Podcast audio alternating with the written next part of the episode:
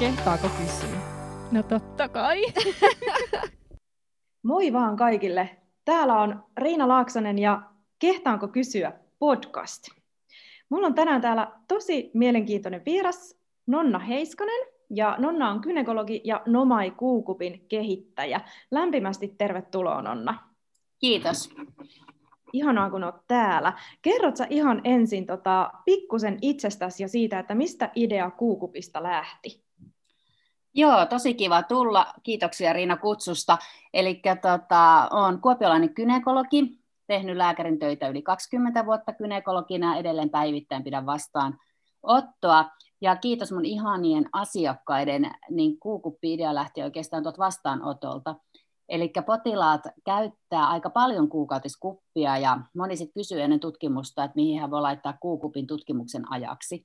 Ja mä sitten oikeastaan siihen kiinnitin huomioon ja rupesin miettimään, että mun täytyy lukea kuukautiskupista enemmän, että mä pystyn vastaamaan asiakkaille kysymykset, jos heille tulee jotain kuukuppiin liittyvää kysyttävää mieleen. Ja mitä enemmän mä aiheeseen perehdyin, niin tuli semmoinen että vitsi, että tämä on paras keksintö naiselle kuukautisten hoitoon. Et ihan huippujuttu, ekologinen, kustannustehokas, pitkäikäinen, säästää luontoa, ei kuivata limakalvoja, monilla vähentää vuodon määrää, kuukautiskipuja moni kokeet vähentää, ja pitää lantion pohjaa tukea myöskin. Esimerkiksi ponnistusvirtsankarkailu vähenee. Ja sitten mä rupesin katsomaan eri brändejä maailmalta, kun moni kuukupin käyttäjä koki, että se nykyisin käytössä oleva kuppi painaa käytössä, sen laittaminen sattuu, tuntuu kun istuu golfpallon päällä, se ärsyttää rakkoa. Ja sitten kun selailin ja kattelin ja tilailin muita kuukuppeja, niin huomasin, että maailmalla yhdelläkään brändillä ei ole ö, mukana siinä tuotekehityksessä lääkäriä, saatika kynekologia, ja kaikki on maalikoita, ketkä on kuukupit kehittänyt. Ja moni neuvokin sen kuukupin käytön musta vähän ehkä väärin, näin kynekologin näkökulmasta, että vaihdat isompaan kuppiin, kun täytät 30 vuotta, tai kun olet synnyttänyt, tarvitset isomman kupin. Ja näin lääkärinä mä että ne on ehkä vähän hassusti neuvottu. Jokainen me ollaan yksilöitä, me anatomian yksilöllinen, ja ajattelen, että tämä foorumi tarvitsee, tätä asiaa täytyy pystyä te- tekemään paremmin. Eli tämä kuukupigenre tarvitsee alan asiantuntijan, joka pystyy tuomaan sitä lääketieteellistä tietoa asioista, ja ja pystyy muotoilemaan sen kuukupin mahdollisimman täydellisesti naisen anatomia kuukautista fysiologiaa huomioivaksi. Wow, tosi hienoa ja upeaa, että olet lähtenyt kehittämään kuukuppia. Mistä sitten taas sun kiinnostus gynekologian ja naisen terveyteen lähti?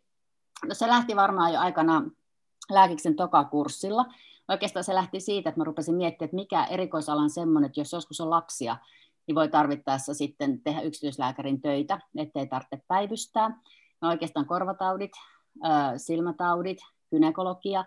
Ja gynekologiassa minua kiinnosti oikeastaan se naisen semmoinen kokonaisvaltaisuus, eli gynekologia on oikeastaan kaikki naiseuteen liittyvä asia koko naisen elämän ajalta, eli kohdusta hautaan. Ja varsinkin silloin minua kiinnosti paljon raskaudet ja synnytykset, eli olen synnytyslääkärinä tuolla yliopistosairaalassa tehnyt työurani synnytyssalissa. Ja, ja siitä se oikeastaan valikoitus erikoisala ja rupesin sitten jo lääkiksen kakkosvuonna tekemään synnytyspuolelta tutkimustakin. Joo. Ja sieltä se kiinnostus lähti. Enkä ole katunut päivääkään. Joo, joo en, en yhtään ihmettele sitä, koska kukapa ei olisi kiinnostunut tästä naisen hyvin mielenkiintoisesta elämänkaaresta joo, ja liittyvästä. Ja ihana toi vielä, kun tavallaan mainitsit tuon kokonaisvaltaisuuden, että, että se on kanssa mun mielestä tosi hyvä tulokulma siihen niin kuin naisen terveyteen. Kyllä, tärkeä tulokulma, koska Joo. mä uskon, että ihminen on psykofyysinen kokonaisuus, eli kaikki vaikuttaa kaikkeen, että että tuolla vastaanotollakin niin monella naisella voi olla joku fyysinen oire, ja sitten kun ruvetaan tarkemmin niin juttelemaan, mitä elämään kuuluu, niin siellä saattaa olla joku ihan muu asia siellä elämässä, mikä on niin suuri stressi, että se kroppa rupeaa niin fyysisesti oireilemaan. Kyllä, ja tämän ihan saman mä oon itse nähnyt personal trainerin työssä niin kuin tosi monta kertaa, ja sen takia niin kuin mäkin aina puhun kokonaisvaltaisesta valmennuksesta, ja, ja valmentajalla täytyykin olla mielestäni semmoinen niin kuin osaaminen, että hän osaa ottaa sen tilanteen huomioon, että jos tulee vaikka asiakas, joka sanoo, että haluan treenata niin kuin ihan sikana, mutta sitten vaikka ehkä suurin juttu onkin stressissä ja siinä, ettei saa nukuttua, niin pitää olla osaamista ottaa tämä tilanne haltuun ja alkaa niin kuin purkaa sitä sieltä, missä on ne niin kuin isoimmat semmoiset tekijät just sillä hetkellä. Juuri näin. Mutta hienoa, tosi hienoa kuulla, että se on myöskin sulla gynekologin työssä niin kuin se lähestymistapa. Tota, uh, mitäs tästä kuukupista vielä, niin kuka sen on alun perin keksinyt ja miten vanha se on se keksintö? No kuukuppi on keksitty 1800-luvun lopulla Jenkeissä, eli sehän on todella vanha keksintö. Ja mä tuossa yritin vielä itse selata, kuka sen on keksinyt, en löytänyt, mutta muistaakseni kyseessä oli sen aikainen kätilö. Joo. Ja 1930-luvullahan kuukuppi kaupallistettiin ja useita firmaa yritti tuodakin kuukuppia silloin markkinoille, mutta se ei oikein lähtenyt silloin myymään. Ja sitten se oikeastaan se idea hautautui pitkäksi aikaa, että nyt 2000-luvullahan kuukuppi on uudelleen nostanut sitten päätää ja kiinnostusta, ja varmaan liittyy paljon ihan tähän maailmankin tilaa ja ekologisiin arvoihin, että naiset on, tekee nykyisin tietoisia valintoja, ja nyt se kuukuppi oikeastaan viimeisen kymmenen vuoden aikana levinnyt sitten globaalisti maailma.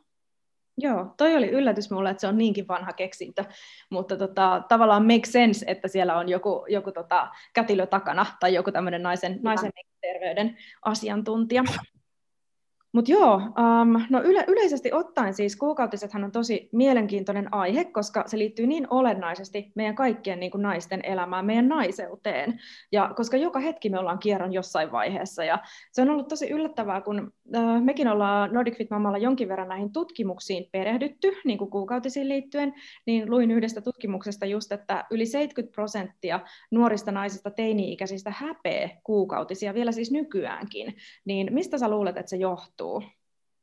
No itse asiassa tätä asiaa, tuossa kun laitoit minulle etukäteen nyt kysymyksiä, niin kovasti on miettinyt. Mä oon ehkä kynekologi sille väärä taho ottamaan kantaa, koska yleensä naiset, jotka tulee kynekologin vastaanotolle, niin heille se on luonnollinen asia. Ja toki sitten kun kynekologit, mehän ollaan kuukautisten kanssa tekemisissä aina, sehän on mulle hyvin luonnollinen asia puhua. Mä mietin, että osittain ehkä mitä nyt on kuulostellut vanhempia ihmisiä vastaanotolla, niin heille se ehkä niin kuin enemmän semmoinen vähän kiusallinen puheenaihe, tai he ei ole omien äitiensä kanssa pystynyt puhumaan. Ja siinä ainakin tulee selkeästi semmoinen sukupolvien aikainen ketju. Eli se on niin kuin ollut edellisilläkin sukupolvilla vaiettu asia. He on varmaan oppinut jo edellisiltä sukupolvilta tämmöisistä asioista ei puhuta. Joo. Ja, ja mä luulen, että se osittain on niin kuin sitä. Ja mä katsoin jonkun tutkimuksen, missä sanottiin, että 24 prosenttia naisista kiusaantuu jopa siitä, että puhuu oman puolison kanssa kuukautisista, mutta miehistä vain 5 prosenttia. Eli mä mietin, että onko se jotenkin se äidiltä tyttärelle ketju, että jos omat äidit ei ole puhunut, niin itselle se on vaikea asia puhua. Varmaan osittain myös persoonallisuuden piirteet, että osahan meistä on enemmän niin kuin, sisäänpäin vetäytyneempiä tai pitää enemmän omaa rajaa omista asioista kuin toiset. En en oikein siis muita asioita keksin. Tuossa oikein pyörittelin ja mietin, mitä vastaanotolla on puhuttu, niin oikeastaan ehkä semmoiset asiat siellä on noussut pintaan. Kyllä, ja varmasti ihan niin kuin pitää paikkansa, mutta tuli heti mieleen se, että mitä me voidaan niin kuin itse tässä tilanteessa tehdä, niin tehdä just tätä, mitä me tehdäänkin, puhua näistä avoimesti, ja sitten myöskin, että, että jos ja kun puhutaan niin kuin tyttäriemme tai nuorempien ihmisten kanssa, niin puhutaan niistä avoimesti. Eli ei enää periytetä tavallaan sitä häpeätä eteenpäin, koska se on tietenkin ihan turhaa. Juuri, ja sitten esimerkiksi mulla tietenkin täällä kotona, kun tuo kuukautiskuppi-asia on nyt ollut yli kolme vuotta tapetilla, niin mulla on kuusi lasta, kolme poikaa myös, niin heillehän kuukautis on tosi luonnollinen asia, he on ala-asteella, yläasteella ja lukiossa, ja he kertoo myös kavereille, ja kaveripojatkin, kun täällä käy, niin kertoo kotona kuulemma ruokapöydässä, että, kun se, että että sen on ollut kuukuppibisnes kuukaudesta ihan luonnollinen asia, jos vanhempia ruokapöydässä naurattaa, kun nämä pikkupojat ottaa puheeksi, ja he äitit sitten soittaa mulle, niin musta sekin on tosi tärkeää, että se on miehille myös tosi, ja pojille tavallaan normaali asia, että se on osa naisen elämää, ja se on ihan yhtä ok kuin syöminen tai nukkuminen. Kyllä, tosi tärkeä pointti. Ei pelkästään niin kuin tytöille, vaan myöskin pojille yhtä avoimesti kertoa niistä. Kyllä. Mutta tämä on niin, niin kiinnostava aihe, mistä kertoo sekin, että, että me saatiin meidän seuraajilta paljon kysymyksiä kuukautisiin liittyen, kun me kyseltiin niin tuolla muun muassa Instagramissa etukäteen, että jos heillä on jotain, mitä haluavat kysyä, niin käydäänkö vähän näitä kysymyksiä läpi? Käydään tosi mielellä. Joo, eli tota, ensimmäisenä olisi semmoinen, että onko hormonitoiminnassa jotain epätasapainoa, jos kuukautiset alkaa heti synnytyksen jälkeen ekassa kierrossa? Ei, me ollaan yksilöitä. Selkeästi se vähän menee, että samoilla osalla naisista alkaa ihan tosi nopeasti menkat.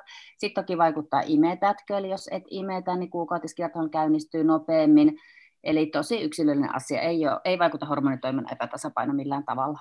Oikeastaan se kertoo, että hormonit toimii aika hyvin, jos menkat alkaa nopeasti. Just niin. Entä sitten, onko normaali, että synnytyksen jälkeen edes tamponi ei pysy paikallaan?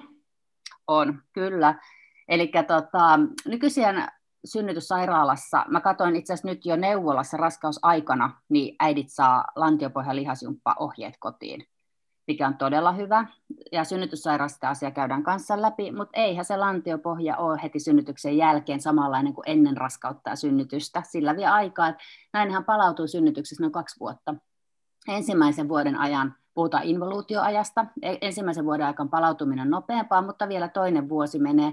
Eli se kertoo siitä, että se on tosi iso rasitus naisen elimistölle se raskaus ja synnytys, ja se vie pitkän ajan, että kroppa palautuu. Kyllä se palautuu, ei välttämättä koskaan samanlainen kuin ennen raskautta, mutta varmasti ihan yhtä hyvä tai jopa parempi, kun se on saanut maailmaan uuden elämän.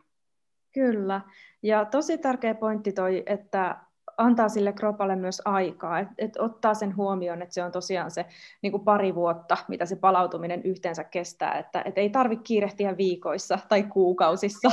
Ei, ei. Ja just varmaan se semmoinen lantiopohjan herättely musta on tärkeää, että synnytyssairaalassa silloin synnytyslääkärinä, kun olin siellä, nykyisin on siis vain yksityislääkärinä, niin siellä kyllä rupesi äidille synnytyksen jälkeen muistuttelee siitä, että nyt lantiopohjaa on hyvä ruveta herättelemään. Ja sama vastaanotolla päivittäin kaikille naisille juttelen, on ikä 20 tai 60, niin lantiopohjatreenin tärkeydestä, että se on varmaan semmoinen hyvä, hyvä sitten ruveta pikkuhiljaa herättelemään nopeasti synnytyksen jälkeistä lantioa, vaikka jumppailla lantio samalla kuin imettää, mutta se on aina semmoinen helppo Joo. paikka ehdollista imetyksen aikana, että, kyllä, että kyllä jo tähän ihan samaan me niin kuin meidän tuossa kuntouta keskivartalovalmennuksessakin niin kuin tähdätään, että, että saadaan ne niin kuin harjoitukset sinne osaksi normaalia elämää. Että sitten välttämättä ei, ei tarvitse niitä niin kuin harjoittelu- tai treenihetkiäkään niin paljon.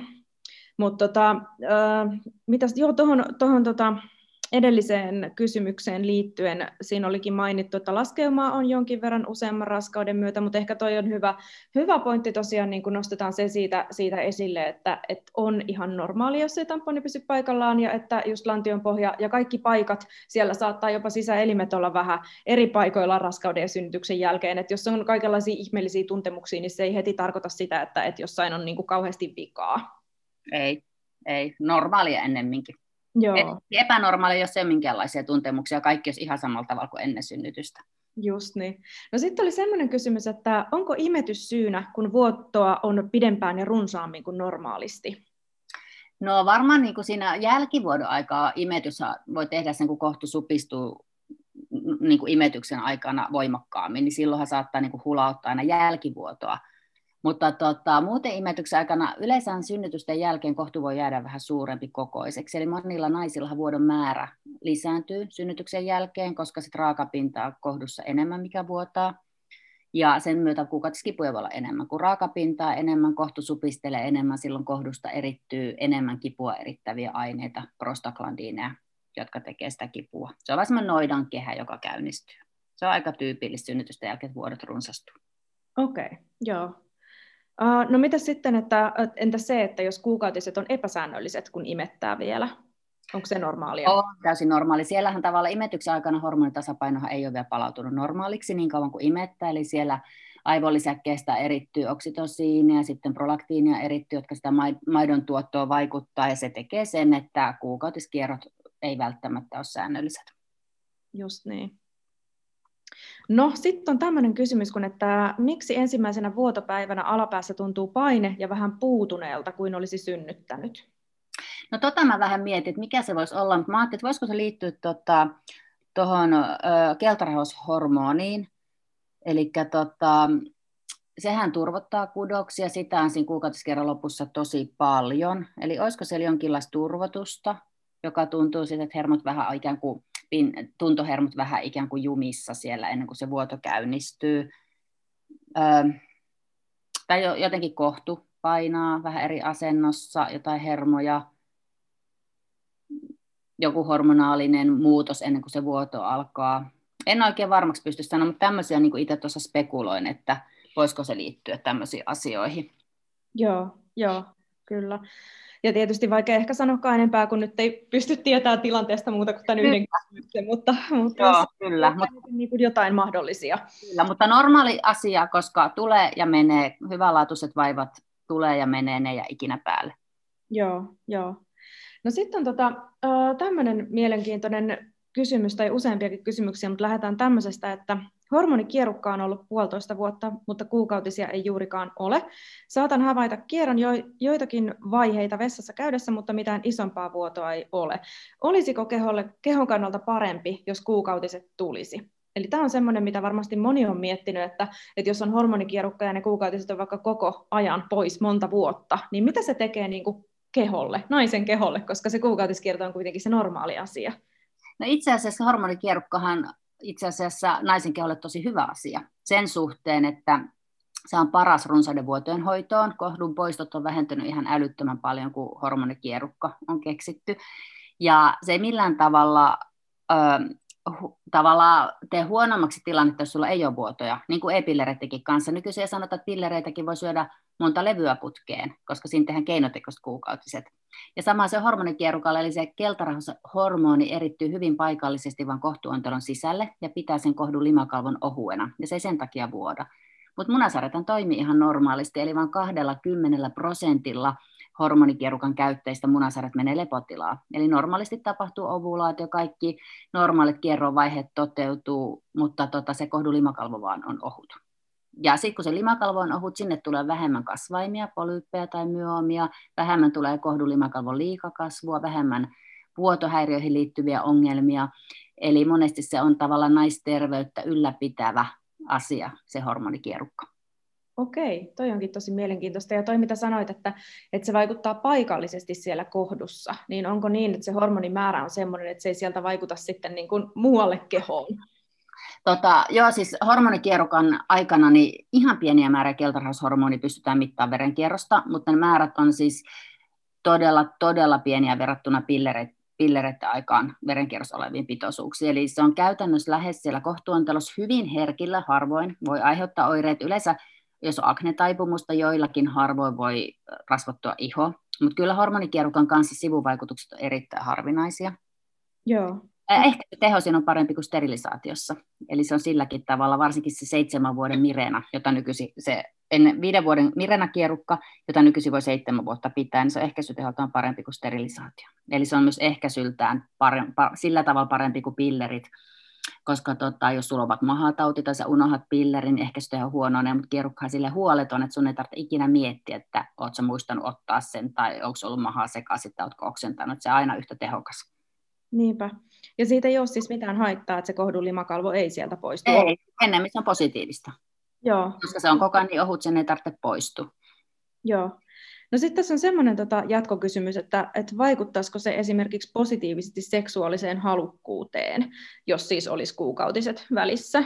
Onko sillä vaikutusta? Osaatko ei. sanoa? Ei, ei. Se on mun mielestä enemmän tavalla, osa naisista haluaa ehdottomasti, että heillä on kerran kuukaudessa kuukautiset, ja silloinhan kierukka ei ole paras vaihtoehto. Osa ohan kierukan on kuukautiset, mutta suurimmalla osalla, riippuen vähän laitetaanko kolmen vuoden, viiden vuoden vai seitsemän vuoden kierukka, niin osallahan ne jää pois. Ja sama sitten osa haluaa pillereilläkin, että joka kuukausi tulee kuukautiset, he kokee tavallaan, että se on sille naiseudelle tärkeä asia, se on ihan ok, mutta siitä ei ole mitään haittaa, vaikka menkkoja ei tule. Ja sitten tavallaan se seksuaalinen halukkuus, niin osahan kokee hormonaalisen ehkäisyn kanssa, että on haluttomuutta, ja, ja, mutta ei se niihin niinku kuukautisiin liity. Joo, Joo. On, onko se niin kuin silleen päin, että hormonaalisen ehkäisyn kanssa koetaan niin kuin haluttomuutta, vai voiko kokea myöskin niin kuin lisää halukkuutta No varmaan voi kokea lisähalukkuuttakin, jos ajattelee vaikka, että mulla on luotettava ehkäisy, mun ei tarvitse siitä huolehtia. Niin, että se tulee sitten silleen, joo. Niin. niin. Joo, aivan. Eli tosi yksilöllisiä juttuja liittyen myöskin siihen niin kuin omaan preferenssiin, että et, et mitä, mitä niin kuin toivoo kuukautisten suhteen. Ja, Näin. Joo, Kyllä. Niin tässä kysymyksessä oli vielä, että tavallaan on aika helppoa, kun ei ole vuotopäiviä, mutta toisaalta tuntuu, että jotain oleellista naiseudessa puuttuu. Mm. Eli tämäkin liittyy just niihin preferensseihin, että, että haluaako, että ne kuukautiset vaikka sitten tulee joka kuukausi ja kokeeko, että siitä tulee sitten vaikka sitä naiseuden oloa enemmän. Ja... Kyllä, juuri näin. Hirveän yksilöllistä. Joo, no mutta tosi hyvä ja erittäin niin kuin mielenkiintoista tietää. Mä en itse asiassa itsekään tiennyt tästä hormonikierukasta niin kuin näin, näin tarkkaan näitä asioita, mutta, mutta hyvä tietää, että se on, se on niin, tota, enemmänkin sitten terveellinen kuin millään tavalla haitallinen. Kyllä, ja käypähoitohan me, lääkäreillä on näitä käypähoitosuosituksia, mitä me pyritään niin noudattamaan, niin uusin ehkäisyn käypähoitohan suosittelee kaikille ensisijaiseksi ehkäisyksi hormonikierukkaa, kun se on niin turvallinen vaihtoehto. Joo. Mitä sitten, osaatko sanoa siihen jotain, että mä en tiedä, onko tämä tämmöinen urbaani legenda, mitä niin kuin, ehkä kiertää jossain, että et, et joskus hormonikierukka saattaa mennä niin kuin kohdusta läpi. Että siinä olisi Voi. Niin. Voi mennä, mutta siis sehän menee laitoaikana harvinaista, mutta mahdollista varmaan kaikille gynekologille joskus niin käynyt, ja varsinkin jos synnytyksen jälkeen laittaa, niin se kohtu, kohtuulihas on silloin semmoinen hyvin pehmeä, niin se menee helpommin läpi, että silloin se voi mennä läpi, kun sanotaan vähän, että kun on voi ja kuuma veitsi, ja sä laitat kuuman veitsen niin kuin kylmään voihin, niin se niin kuin uppoo siihen. Joo. Synnytyksen jälkeen se kohtuullisuus on pehmeä. Silloin pitää olla niin kuin tosi varovainen ja tarkka sen laitossa. Silti voi mennä läpi. Se on mahdollista, mutta todella harvinaista. Ja se ei ole mikään ongelma, että jos se huomataan, että se menee läpi, niin se nappastaa langoista pois. Ja jos se on mennyt läpi, että se huomataan, että se on siellä vatsa-ontelos, niin sitten se pitää tähystyksellä hakea pois. Mutta hoidettavissa oleva asia. Ja voi senkin jälkeen käyttää kierukkaa, kun se reikä on umpeutunut. Okei, okay. joo. Hyvä. No mut hei, tässä tuli kyllä tosi paljon kaikkea mielenkiintoista asiaa kuukautisista ja, ja tota, kierukasta ja, ja sitten, että mikä on normaalia ja mikä ei. Tuleeko sinulle mieleen, Nonna, mitä sä haluaisit vielä lisätä, kun tässä oli nyt näitä kysymyksiä, niin tota, joku tärkeä asia? No oikeastaan niin kuukautisista se, että ihmiset on niin yksilöllisiä just, että haluaako, että on luonnolliset kuukautiskierrot kerran kuukaudessa, jos ne vuodot haittaa, niin siihen on hyviä hoitoja. Me voidaan vähentää vuodon määrää ihan muillakin lääkkeillä kuin hormoneilla. Semmoisella traneksaamihapolla voidaan runsasta vuotoa vähentää, jos ei halua mitään hormonaalista hoitoa. Ja runsaiden vuotojen ylivoimasta paras hoito on hormonikierukka, mutta edelleen varmaan suuri osa varsinkin nuorista naisista, niin jos ajatellaan niin ehkäisyä, kuukautiskipuja, runsaita epäsäännöllisiä vuotoja, niin syö pillereitä. Et se on ehkä semmoinen pähkinänkuoressa, että mitä eri vaihtoehtoja on ja mitä me käytetään eniten. Joo, kyllä. Mahtavaa. Hei, kiitos, kiitos ihan super paljon, että olit täällä niin tota, keskustelemassa mun kanssani ja, ja tota, mä uskon, että tästä myöskin meidän seuraajille ihan hirveän paljon, paljon niin tota, iloa näistä kaikista vastauksista. Ja jos Nomai Kuukupista haluaa tietää lisää, niin nomai.fi Eikö näin, Nonna? Se on niin kuin nomaikap.com. Okei, okay, nomaikap.com, muistin no. ihan väärin. No sinne päin, hyvä niin. Löytyisi varmaan no. nomai.filläkin. Joo, ja sitten myöskin tota, varmasti jos googlettaa Nomai-kuukuppia tai Nomai, niin se löytyy sieltä. Mutta siellä on, siellä on kanssa vielä lisätietoa näistä kuukupeista, ja jos et ole ikinä testannut, niin suosittelen tosi lämpimästi, koska itsellänikin kuukupin käyttö on mullistanut omat kuukautiset ihan täysin. Eli kannattaa ehdottomasti kokeilla, ja me tullaan Nonnan kanssa puhumaan näistä asioista vielä lisää.